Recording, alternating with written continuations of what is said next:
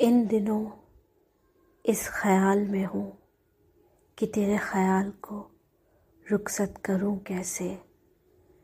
पर सवाल ये भी तो है कि तेरे ख्याल को सिर्फ़ ख्याल मानूँ भी तो कैसे? सिर्फ़ ख्याल मानूँ भी तो कैसे?